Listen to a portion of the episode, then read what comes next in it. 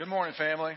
Thanks, everybody. Thanks for all the announcements and the things coming up. So, last week our mantra was, who remembers it? Come on. Come on, loud. That's right. Let's do it together. Love, love, love, love, love, love, love, love, love. Let's do it again. Love, love, love, love, love, love, love, love, love. Jesus told us, um, well, he showed us that he was intricately and deeply and specifically involved in every aspect, aspect of the current issues of his day. People would ask him hard questions about life, and he did not pull any punches. He came right at it with love, love, love, love, love, love, love, love, love. Uh, Martin Luther says this. If you uh, will show this uh, scripture from Martin Luther or this uh, quote, if you preach the gospel in all aspects with the exception of the issues which deal specifically with your time, you're not preaching the gospel at all. Last week, um, I got a, a, number of emails and texts and phone calls uh, saying how thankful you were that you have a pastor and a leadership team that's courageous enough to to teach on the issues of the day. Uh, last year or last week, we dealt with the gay issue the Supreme Court's decision on gay marriage.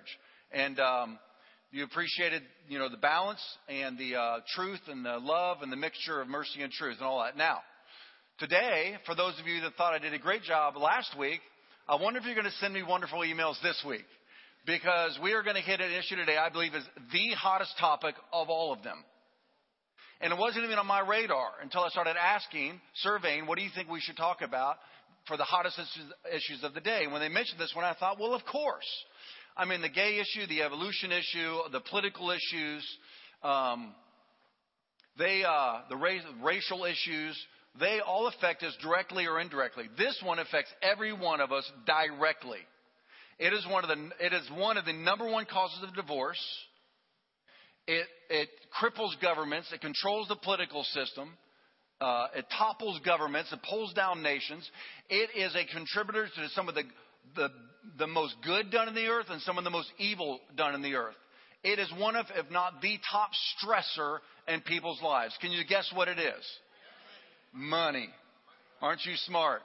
I am teaching to an intelligent congregation this morning. That's awesome. This is what Jesus said about money. Now, he gets right to the heart of the matter, pun intended. Jesus says this For where your treasure is, there your heart will be also.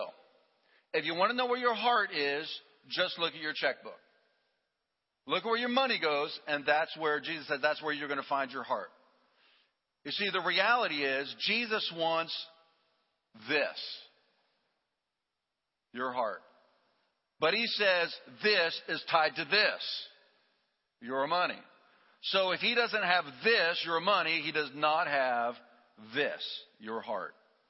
It is impossible to be a fully devoted follower of Jesus Christ if he does not have control of your finances. Jesus said that. It's crazy to think that we'll trust Jesus with our eternity, but not with our money. That's kind of crazy, isn't it? I can hear some of you say, I knew it, I knew it. You get into this new series, you, it's a bait and switch. You rope us in, the hot issues of the day. Last week was awesome. And I'm, now all you want, is the preacher wanting our money. Well, that's not what's happening at all. Do I want you to give? Absolutely. We're trying to save the world together. But the reality is, we don't want something from you. We want something for you. You see, in this room today, do you think we're going to fix the U.S. economy? No. But I bet you we could go a long way in fixing our own. So that's what I, I want to focus on. What do we want for you? We want you to live in freedom and not be held in bondage to money. This is our pastoral heart for you. We want to, you to provide a future for your children instead of hoping they will provide one for yours. We want you to honor Jesus Christ with every financial decision so that you can be blessed, be free to do God's will, and be a blessing in the world. Now, I believe Jesus wants us to have money, or else he wouldn't have deposited it in the Garden of Eden, the gold and the pearls and the beryls. And I mean, he, he deposited all the wealth in the earth himself. I believe he wants us to have money. He just doesn't want money to have us. That's the heart issue. That's the addiction issue. Look at what this says. One of my favorite verses in the Bible. I'm going to move quickly because we're pretty short on time this morning, so I'm going to rapid preach, all right? Unlike usual. As for every man to whom God has given riches and wealth, oh, who did that? Who gave it to him? Say it. When I was in business here in San Diego, we were upside down hard, suffering. I did not know God and money ever went together. And he taught me that they do. In fact, they better. Otherwise, you're out here alone with money, and that is a, a sick and dangerous world. As for every man to whom God, everybody say God, has given riches and wealth. See that? And given him power to eat of it, to receive his heritage and rejoice in his labor. This is the, say it, gift of God. That's in the Bible. That ugly, boring, joy stealing book. Look at this one. Command those who are rich in this present age not to be haughty nor trust. Everybody say trust and uncertain riches. That means they're unpredictable. But in li- the living God who gives us richly out loud all things to enjoy. I love spending money and having fun. Love it, love it, love it, love it, love it, love it. But here's the balance. Let them do good that they may be rich in good works, ready to give, willing to share, storing up for themselves a good foundation for the time to come. That's heaven, that they may lay hold on eternity. Now, this scripture is to the rich. How many of you think you're rich? Raise your hand. You, you think you're rich. Okay, there's about five of you in the, in the whole church. Okay, so so you just excuse yourself from that passage. Well, let me let me tell you this: if you make more than thirty thousand dollars a year, you are in the top two percent in the world. We just don't know how rich we are. So, money and the stress of it weighs people down like nothing else. I've been there. And God has a lot to say about setting us free. What would you say is the number one problem in the U.S. economy? Say it out loud. The answer's already been given if you heard that sheet. Debt. So, what do you think Jesus would say? I'm going to give you five things I believe Jesus would say to us today. What do you think Jesus would say to the U.S. government and to you? Get out of debt. Say it out loud. Get out of debt. That's the first thing he would say to us, I believe. Now look, some of you are saying, oh great, you've depressed me already. On the first point, I'm, I'm more depressed than when I first arrived. I can't get out of debt. Look, we were, I was 70,000, not seven, not 17, $70,000 in debt and going down $5,000 per month. And there was no way out. My brother had a nervous breakdown. He was on the bed all day long. I was going into the office. I was the only employee, and we were going down hard and fast.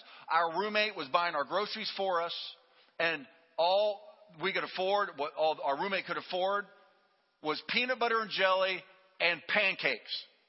We lived on peanut butter and jelly and pancakes for breakfast, lunch, and dinner for months.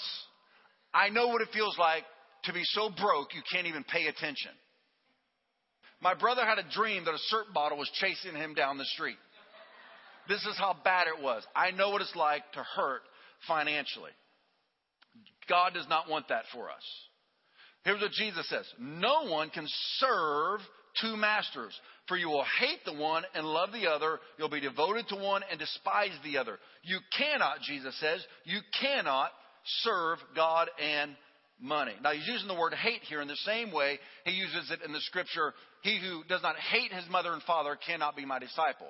What he means by that is if you think when you come to a crossroads and Jesus wants you to do this, and your parents want you to do that, and you say, I need to follow Jesus, and you do that instead of what your parents want you to do, then you are a disciple of Jesus Christ. But if you say, I cannot disappoint my parents, like my, my wife, who's on a spiritual retreat today in the mountains, um, she had a full ride scholarship to a university. Her dad was a Louisiana politician. This would look very good for him in his campaign, um, and because of his personal profile. But Jesus told her to go to missionary school and go to the Philippines to be a missionary. So she ignored the full ride scholarship and she went to be a missionary, which was a real rub with her and her dad. I had the same situation with my father, not a full ride scholarship, believe me.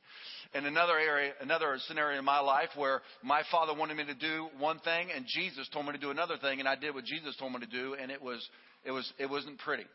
But those are the kind of moments where you decide I'm not going to obey man, even if it's my parents, and I'm not going to obey myself. I'm going to obey God. Every time you do that, you go to a whole another level in your relationship with the Lord and in anointing and power and wisdom and prosperity. Following Jesus is the smartest thing to do every single time. How many of you know the Bible says that money is the root of all evil? Raise your hand. Thank God only a few people raised their hands, and I won't say who it was. The Bible doesn't say that. It says the love of money is a root of all kinds of evil. Money's not evil. We are. Or we're not. And so you put money in a person's hand, what they do with it comes out of their heart. And that's where the money goes. When I was in business, God told me this. He said, if you serve me, I will cause money to serve you.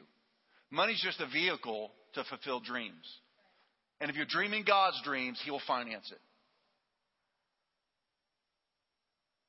Look at the Bible says about debt. My son, if you're hap- if you have put up security for your neighbor, in other words, you have co-signed, you're in debt for someone. If you have shaken hands in a pledge for a stranger, you have been trapped by what you said and snared by the words of your mouth. This is the Bible on debt. So do this, my son, to free yourself. Since you have fallen into your neighbor's hands, go to the point of exhaustion and give your neighbor Give your neighbor no rest. Allow no sleep to your eyes, no slumber to your eyelids. Free yourself like a gazelle from the hand of a hunter, like a bird from the snare of a fowler. That's how the Bible feels about debt. If you're broke upside down on a car payment or buried in credit card debt, I know what that feels like. But let me suggest this. It is most likely because at some point you allowed selfishness and the desire to acquire to override an intelligent, spirit filled, responsible, self controlled, proverbial answer to that need, which is usually a want that is right in front of you. That's not always the case, but after pastoring for 30 years, I've seen it over and over and over again. I think one of the biggest mistakes people make is blaming external circumstances for an internal poor stewardship issue. In America, everybody blames everybody else for their financial problems. But I believe God has put into your hands the money you need to win with. The question is, what are you doing with what's in your hands right now? I told you I'm not going to get any nice emails this week. But I love you too much to not tell the truth. I believe that financial freedom will never take place in a person's life until they are willing to accept personal responsibility for where they are and make the hard decisions and sacrifices to climb out of the financial hole they've dug. See, God has purposeful and significant dreams for every one of you sitting here. But I believe many times we unfortunately limit God's dreams in our lives because of a certain car we want to drive or a certain neighborhood we want to live in. And because of that, we dive into a deep debt hole in the name of Jesus.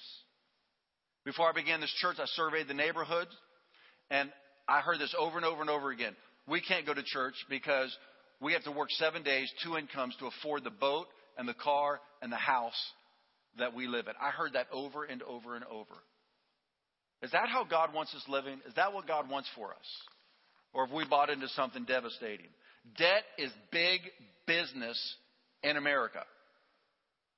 Debt is big business in America. We've all had dumb debt. You know, owing something that uh, owning something that, that's worth more than, than uh, what you paid for it, like a car or furniture. What's the issue? What's the issue with us getting something that, that is not worth, uh, not its worth anymore? We can't wait. We got to have it now. That, that, that, that is the issue. The marketing is so powerful that the reality is you got to have it now. You can, and you can have it now. I watched a, uh, a um, F, uh, Financial Peace University with Dave Ramsey last night with my 14 year old daughter because I want her to get this stuff early. And he was talking about the marketing industry and how they literally, we are lab rats. They, they use scientific measures and methods to find out our behavior and then they make sure that they, they follow our patterns, see what you buy, when you buy, how you buy, and they put it all right up in our face, make it so easy, so quick, and they're willing to give you the money right now to get that thing right now. I mean, they own us. Unless you're able to stop the craziness, decide that your self worth does not depend on whether your furniture matches all at the same time. I mean, our furniture is ridiculous. I mean, we just finally got chairs to match our couches, to match our rug. I mean, up to this point, we've had the house for four years. Up to this point, I mean, you'd walk by the living room, it's like, ah! It's, it's, it's offensive.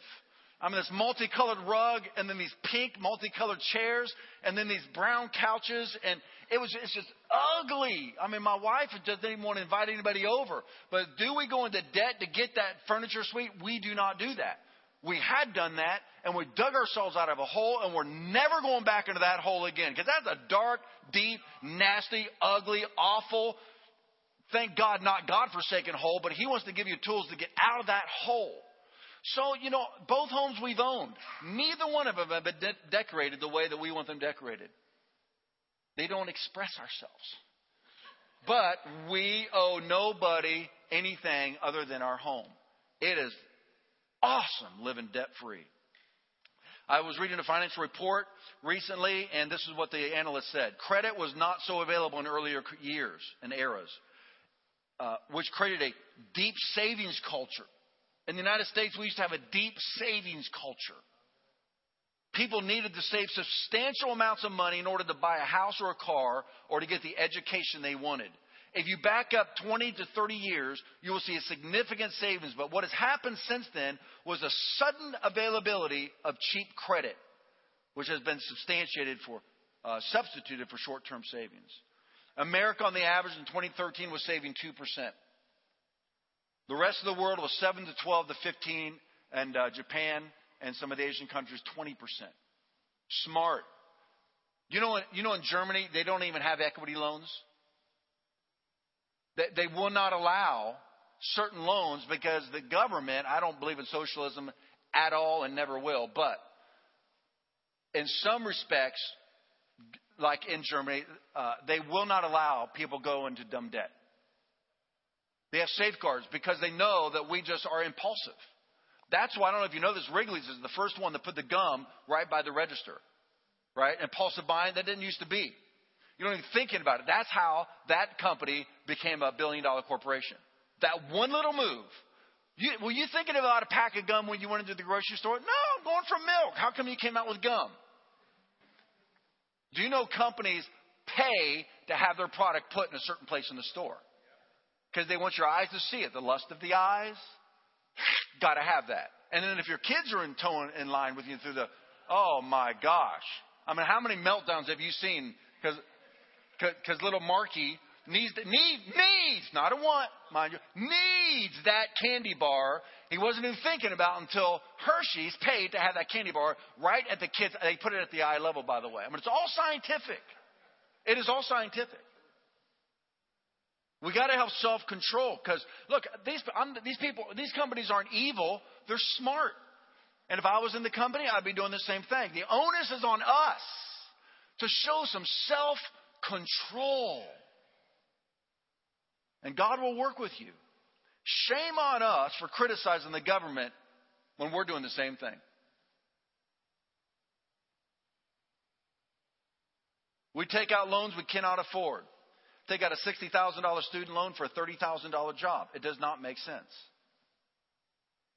Debt robs us of our joy. The Bible says in Proverbs 22 7, the rich rule over the poor, and the borrower is slave to the lender.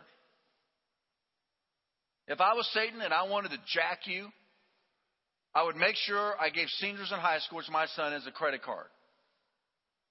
By the time you get to college, it's maxed out. And in college, they'll give you a few more. By the time you graduate, those are all maxed out. And then you get into the workforce, a couple more. And then you can buy in three to five years what your parents earn, you know, worked 35 years, the kind of lifestyle. they spent 35 years on but you can get it like right now. That wasn't available to my parents. They had to actually work for it. Debt is not your friend.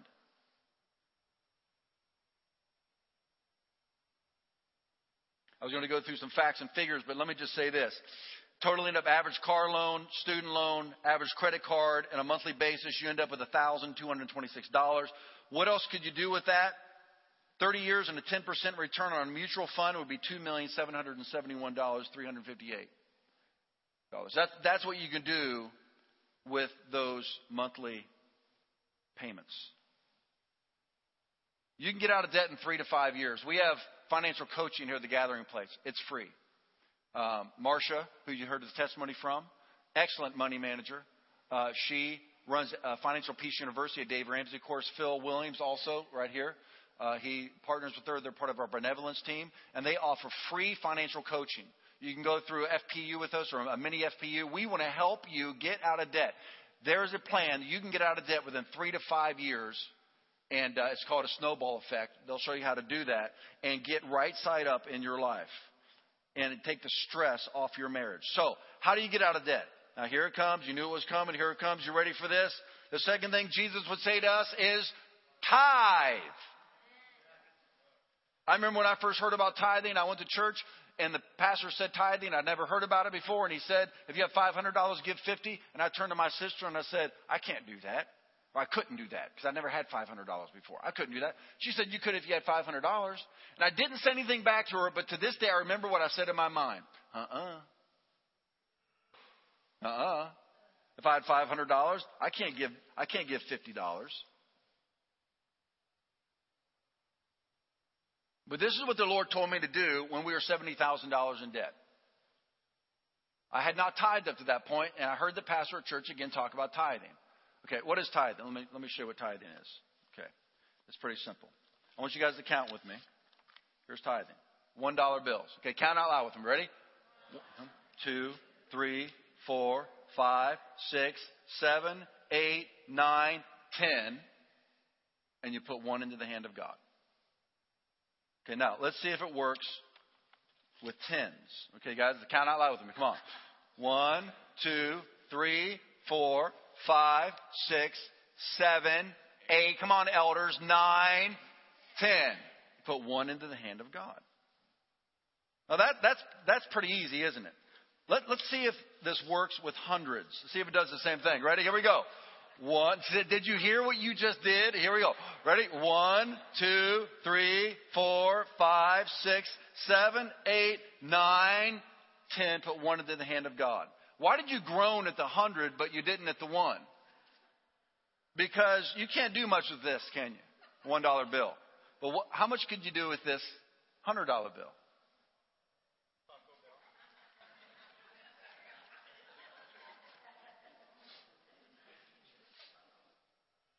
But what but listen, people say, "Oh, if I had if I had a lot more money, I would tithe." No, Jesus said this. Jesus Christ said this.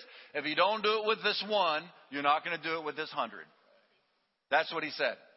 And here's the truth. Statistically, you'll be surprised at this. The, generally speaking, the people who make the most money give the least.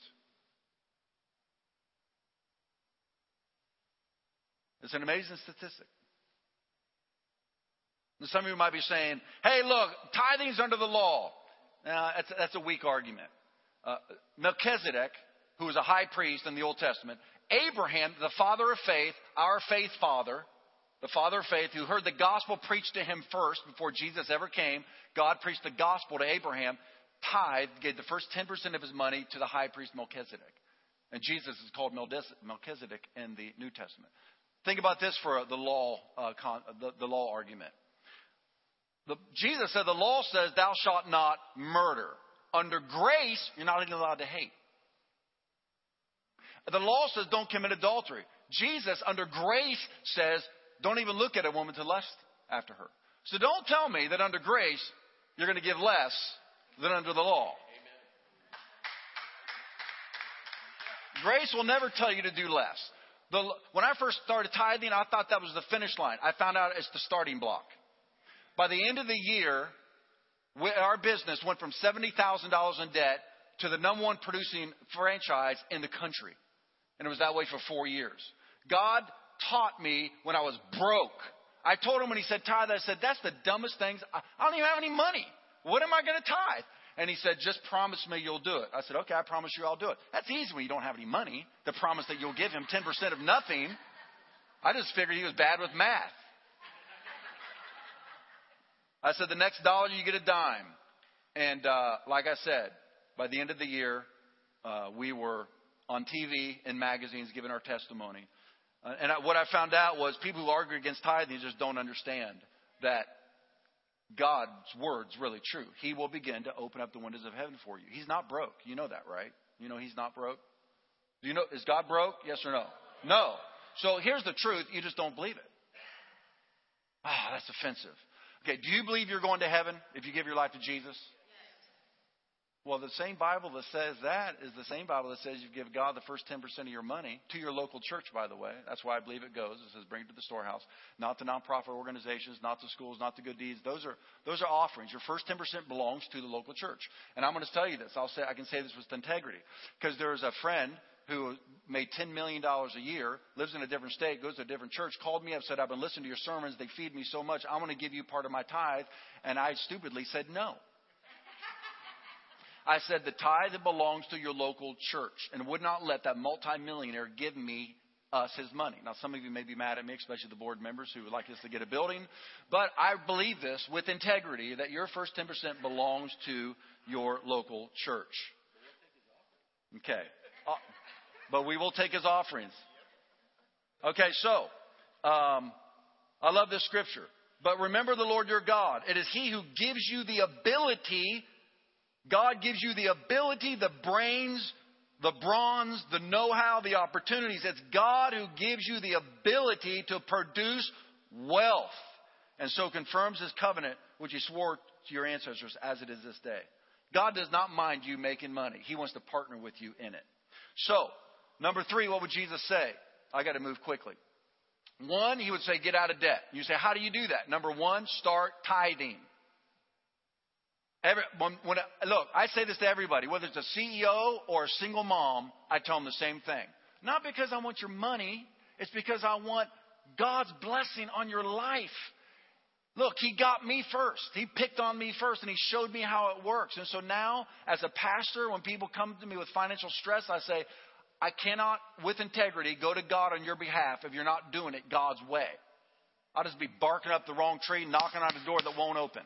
But as soon as you obey God, He's going to start showing you things uh, in, the, in the world of uh, your finances. Number three, budget. Look, I know that's a dirty word. I know it's unpleasant. I know you've heard it before. But the reality is, uh, I've had people say, I've been tithing and it doesn't work. Next question. Okay, what are you doing with the other 90%?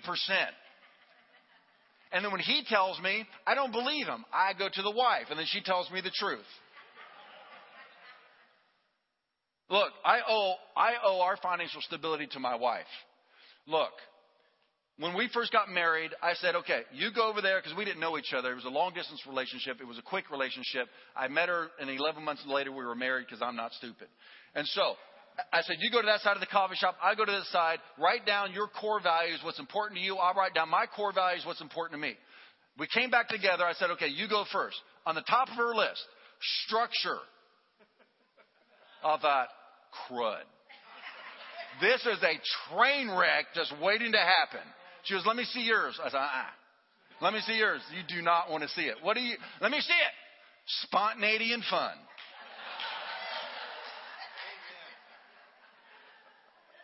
So over the years, we've learned to compromise. Hope organizes everything. Isn't that right, Elliot? Big calendar on our kitchen wall and we are not allowed to touch it. It is command central. We go on vacation, man. I used to be on vacation. I, my idea of vacation, do nothing. Real slow. Her idea of vacation. Okay, first day we're going to do this and then this and then this. And I, I'm getting stressed out just looking at our vacation. So we've compromised on that too. She's up in the mountains right now. I was down at the harbor a few weeks ago. You say, oh, that sounds like a separation. Yes, it was.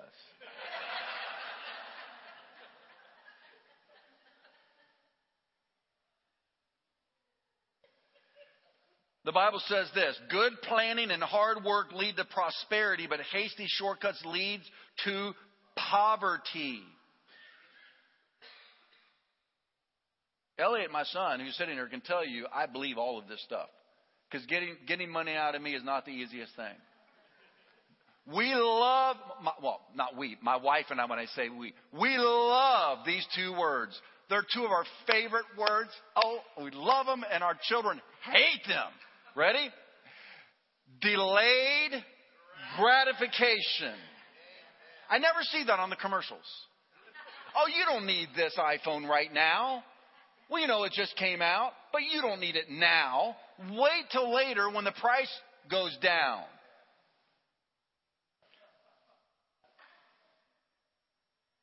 What are you doing with the other 90%?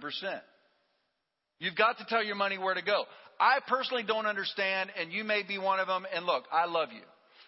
I personally don't understand the people who go to the store and wait in line all night long to get the newest phone that comes out. I don't get it. What? Why? So that you can say, I got it? That's just weird to me. I, I just wait till the crowd's gone. I wait till the money, till the price goes down, and then I go get. I still have an S3. Oh my gosh, what a loser! It works. We're always trying to find a way to save money. You know what I just found out talking to Verizon? I found out you sign that two year contract. There's all, ways to, all, all sorts of ways to find money. Sign a two year contract, you pay $40 a month for that discounted phone because you got an upgrade. What I found out was I can buy the phone on discount somewhere on Amazon, find it somewhere else, and I pay $10 a month. And what I found was the reduced price that you get for the two year contract, they actually build that into the $40 a month. So you actually, at the end of the two years, paid $800 for the phone anyway.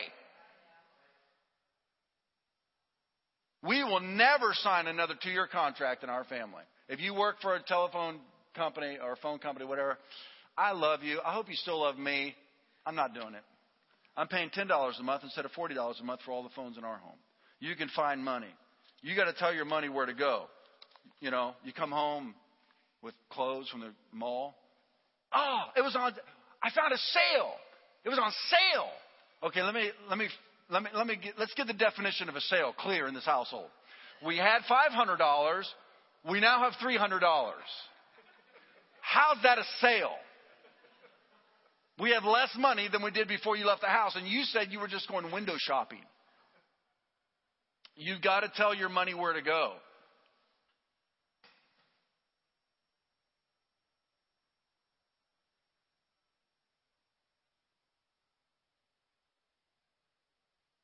Okay, let's go to number four. And uh, obviously, like I said, I've got to go quickly here. I started late, so give me give me a little bit of grace.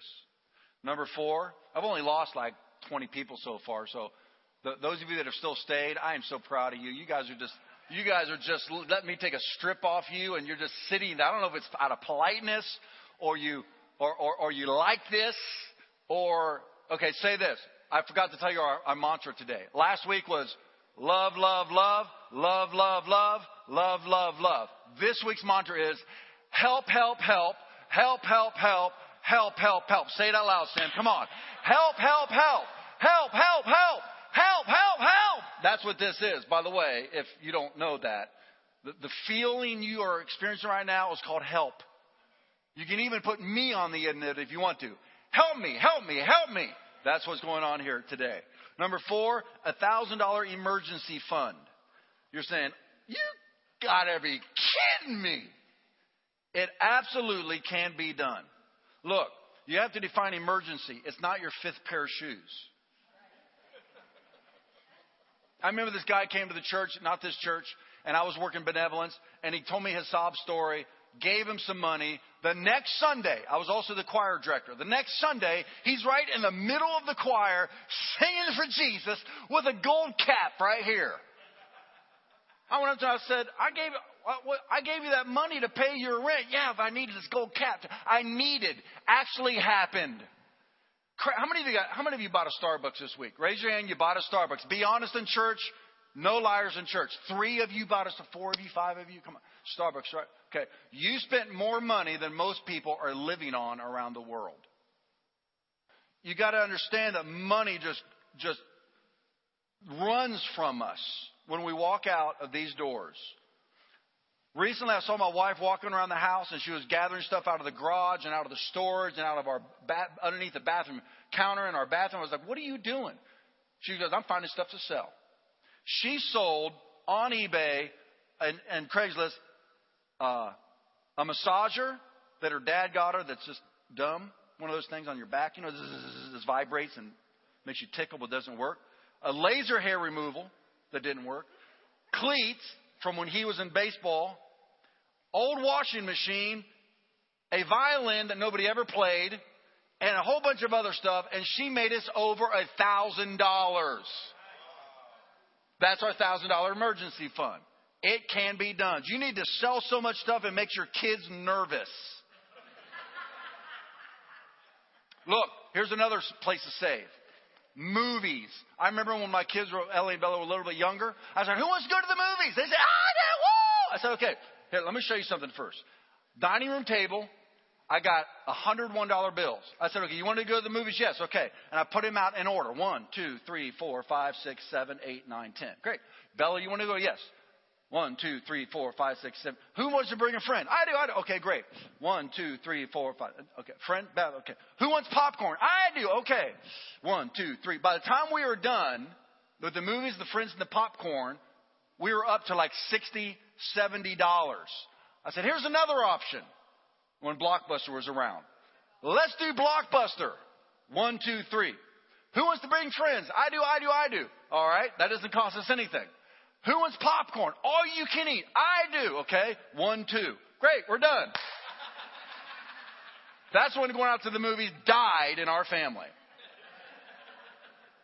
We go out periodically, but you can, you can save money. And the last point I want to make today, in my loving pastoral heart that's just overflowing you like a wave of the ocean, is ask for help. The number one people, reason people stay broke is because of pride. I run into it all the time in pastoral work. 78% live paycheck to paycheck. You miss one week, you're sunk. And you won't ask for help. It's just pride. Satan wants you to believe you're the only one who struggles with this issue. And that you'll look like a fool or you'll look weird if you ask for help. No, you won't. You'll, be, you, will look brilliant. So I, I just, I need help.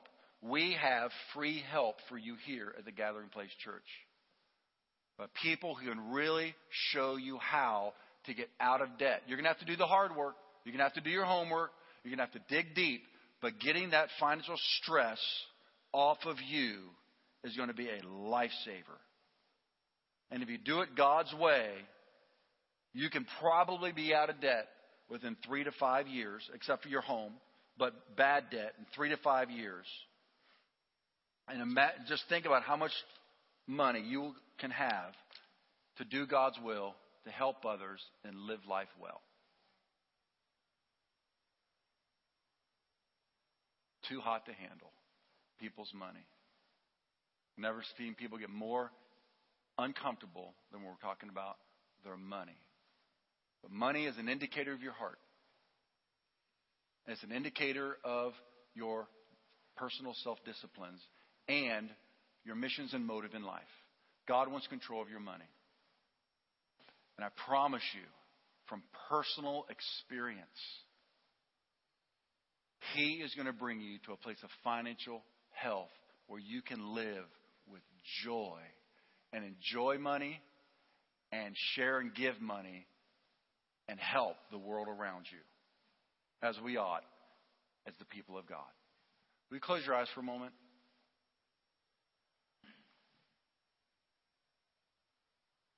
This is a pretty poignant message today. I climbed right up your tree and I shook your branches but it's love. So I'm going to ask you to do something very courageous right now. I want to ask you to ask the Holy Spirit What's the first step He wants you to take in the area of money? You ask Him, What do you want me to do? You got to be willing to hear anything He says. It could be a thought that floats up into your mind, it could be an impression in your heart. It could be a lightning bolt that just singes you right there in your chair. Just ask him this question. I'll be quiet for a second. Say, Holy Spirit, what is the first thing you want me to do?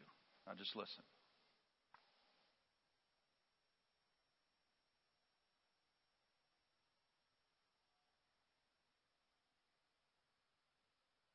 Okay, now whatever he said, whatever he showed you, whatever you sensed, whatever thought came to your head, do that, and you will be following Jesus Christ.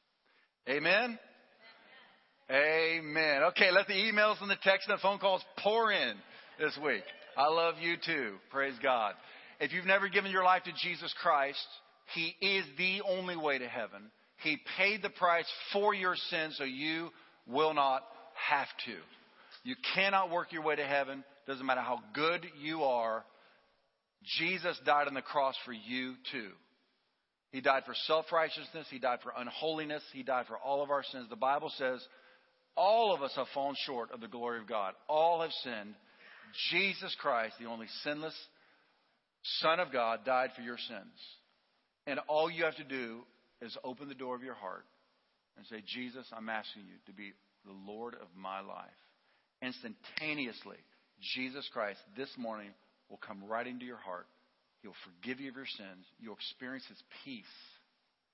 His Spirit will fill you, and you will walk out of these doors a son or daughter of the Most High God. If that's you and you have that need, or if you have need in any other area of your life, sickness, disease, or whatever it might be, I'm going to ask the prayer teams to come down. If you have a need in your life, whether it's salvation, deliverance, healing, as the prayer teams come down, um, I'm going to invite you to come down. When I said prayer teams come down, that meant prayer teams come down.